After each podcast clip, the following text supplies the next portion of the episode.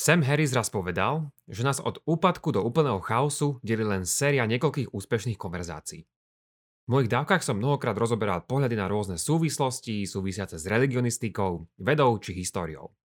Myslím si však, že jedna vec je o mnoho dôležitejšia, než mať správnu odpoveď na všetky tieto témy, a to je táto. Ako sa vôbec máme o všetkých týchto veciach rozprávať, zvlášť ak spolu nesúhlasíme. A práve nad tým sa dnes spoločne zamyslíme. Počúvate pravidelnú dávku, vzdelávací podcast pre zvedochtivých, ktorý vám prinášame v spolupráci so SME. Ja som Andrej Zeman a v mojich dávkach rozoberám otázky súvisiace s religionistikou. Podporiť nás môžete cez náš Patreon alebo priamo na náš účet a všetko info je na pravidelnadavka.sk. Veľká vďaka, vážime si to.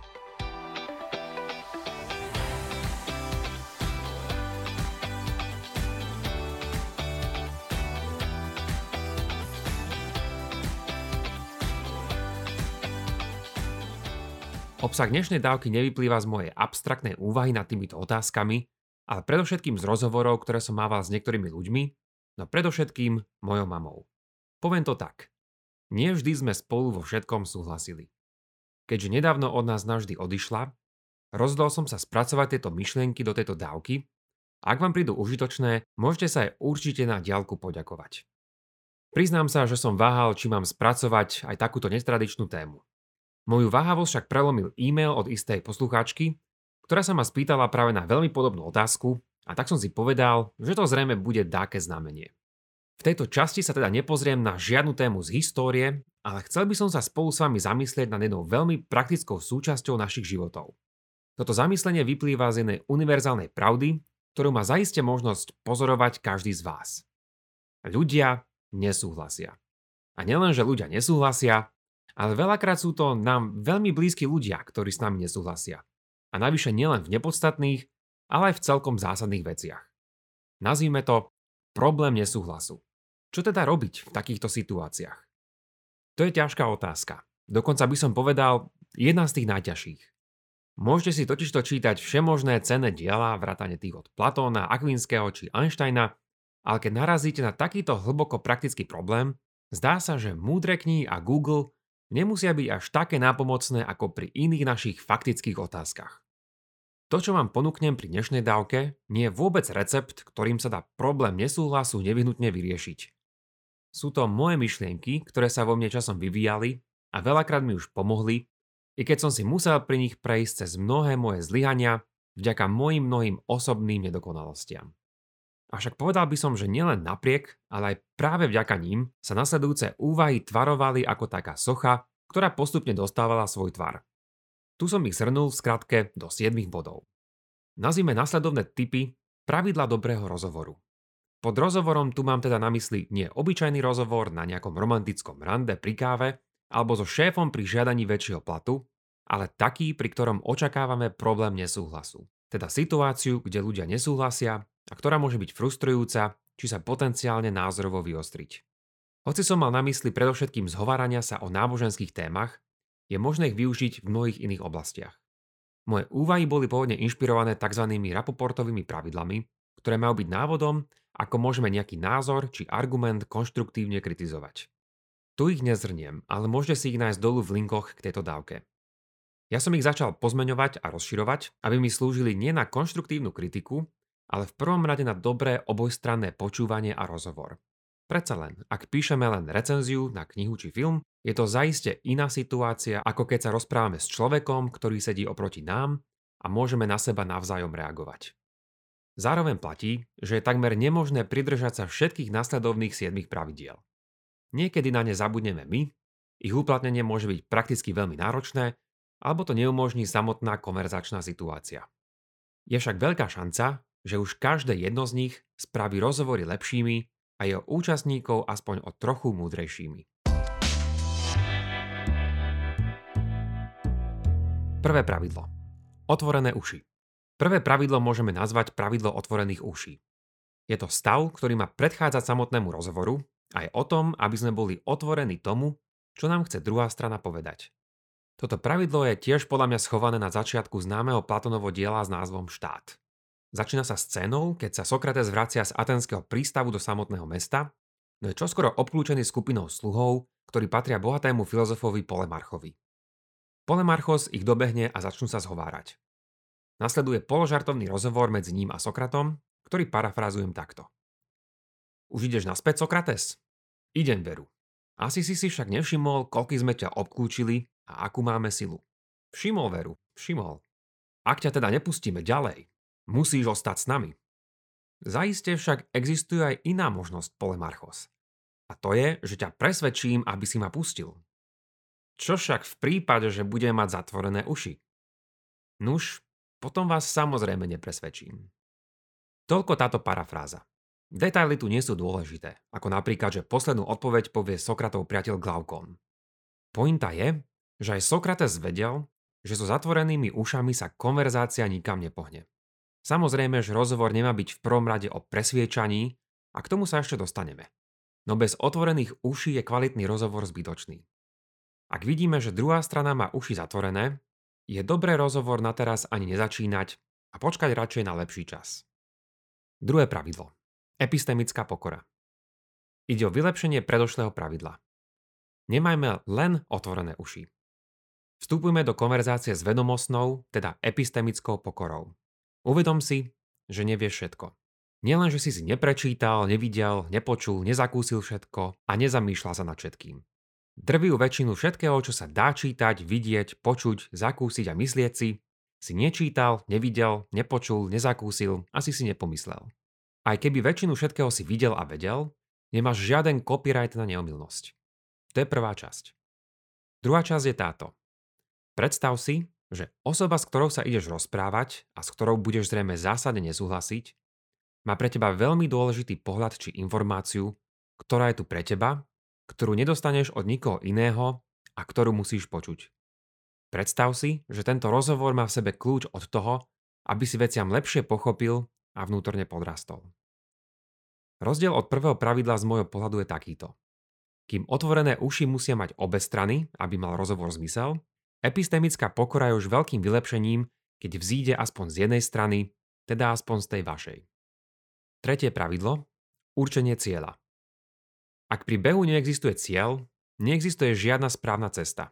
Podobne, ak pri náročnejšej konverzácii neexistuje jej žiadny cieľ, Hrozí nám podobne, že budeme pri nej len náhodne pobehovať hore-dole.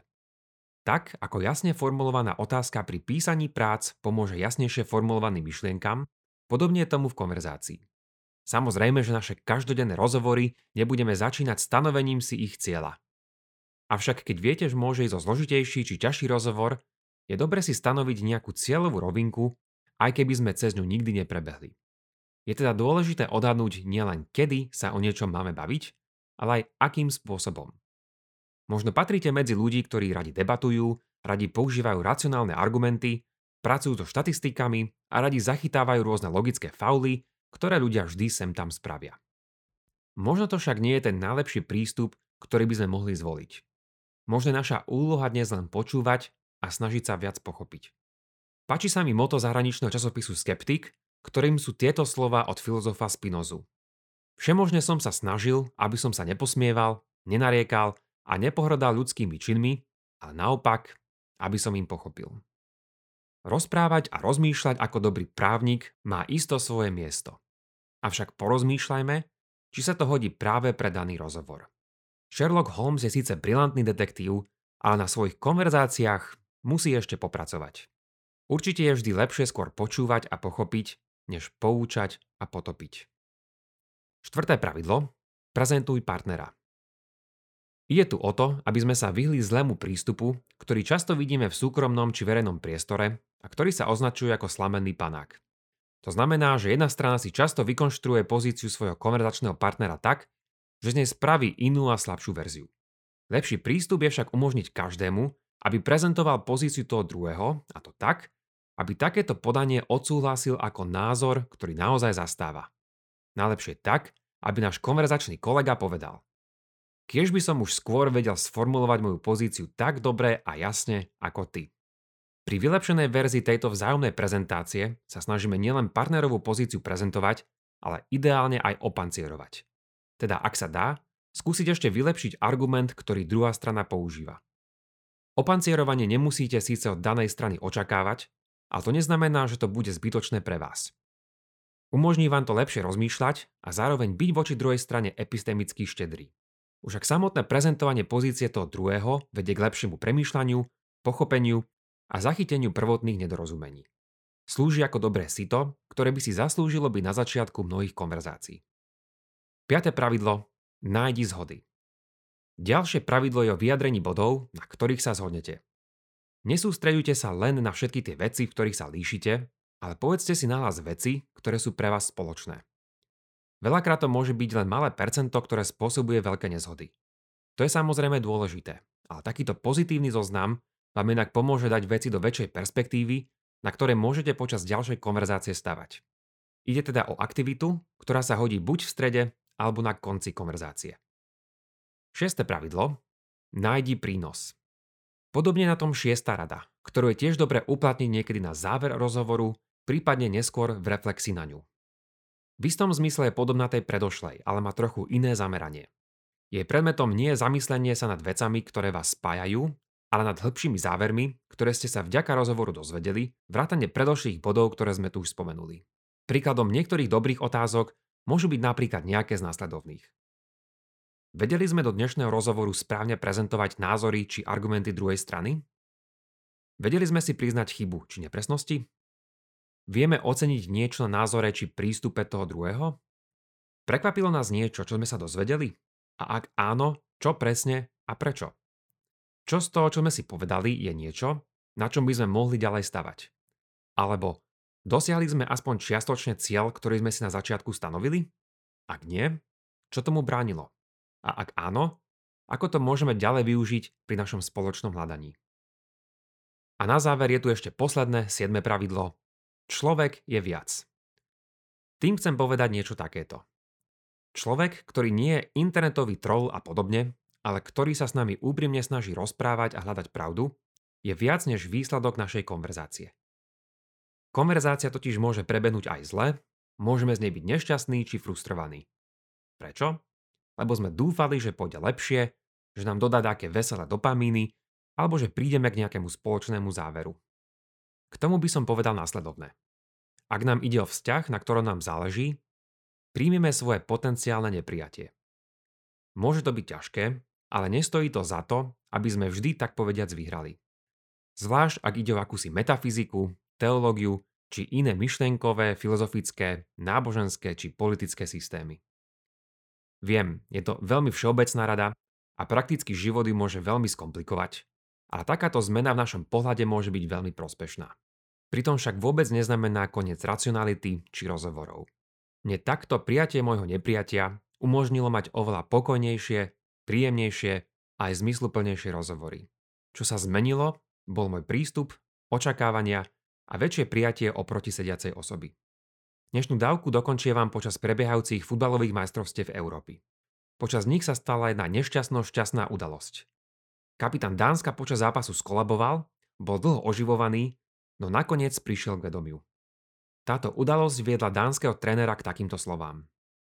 Bol to naozaj náročný večer. Všetci sme dostali pripomenuté, čo je v živote najdôležitejšie. Sú to zmysluplné vzťahy. Sú to ľudia, ktorí sú nám blízki, sú to rodina a priatelia. Myslím, že ak je tomu takto pri futbale, o to viac by tomu malo byť aj pri našich konverzáciách. Mať rád je niekedy naozaj viac ako mať pravdu.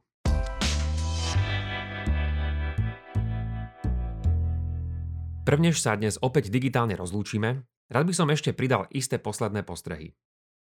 Moje myšlienky boli niekedy konkrétne, no niekedy viac všeobecné a už vôbec nevyčerpávajúce. Ak by ste hľadali takého lepšieho sprievodcu, ako viesť s druhými náročné konverzácie, odporúčam vám knihu s preloženým názvom Ako mať nemožné konverzácie. Veľmi praktická príručka.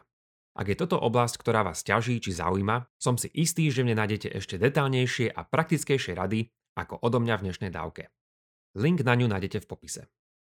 Zároveň mi je tiež úplne jasné, že moje dnešné myšlienky nemusia vyriešiť mnohé vaše praktické otázniky a obavy.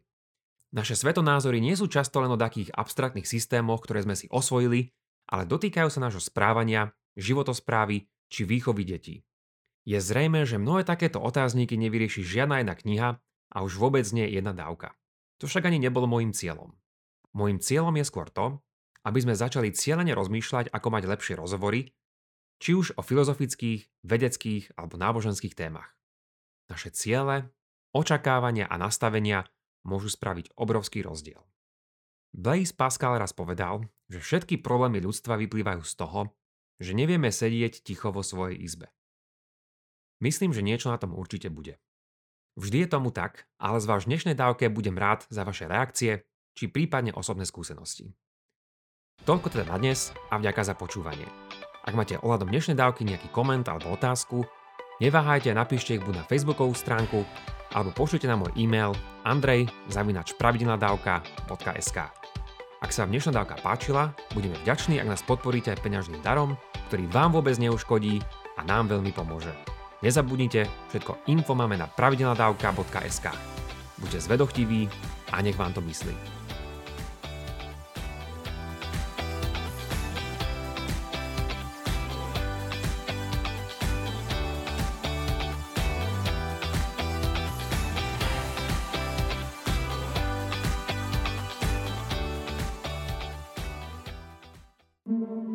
Prečo vedci bijú na poplach? Prečo ich politici nepočúvajú a hovoria, že robia dosť? Prečo mladí ľudia na miesto školy v piatok protestujú v uliciach? Čo je to individuálna uhlíková stopa a prečo na nej záleží? Moje meno je Katarína Kozinková a spolu s Jakubom Filom pre vás pripravujeme klíma podcast denníka ZME, v ktorom sa s našimi hostkami a hostiami rozprávame o klimatickej kríze. Náš podcast vychádza každú druhú stredu a nájdete ho vo všetkých podcastových aplikáciách.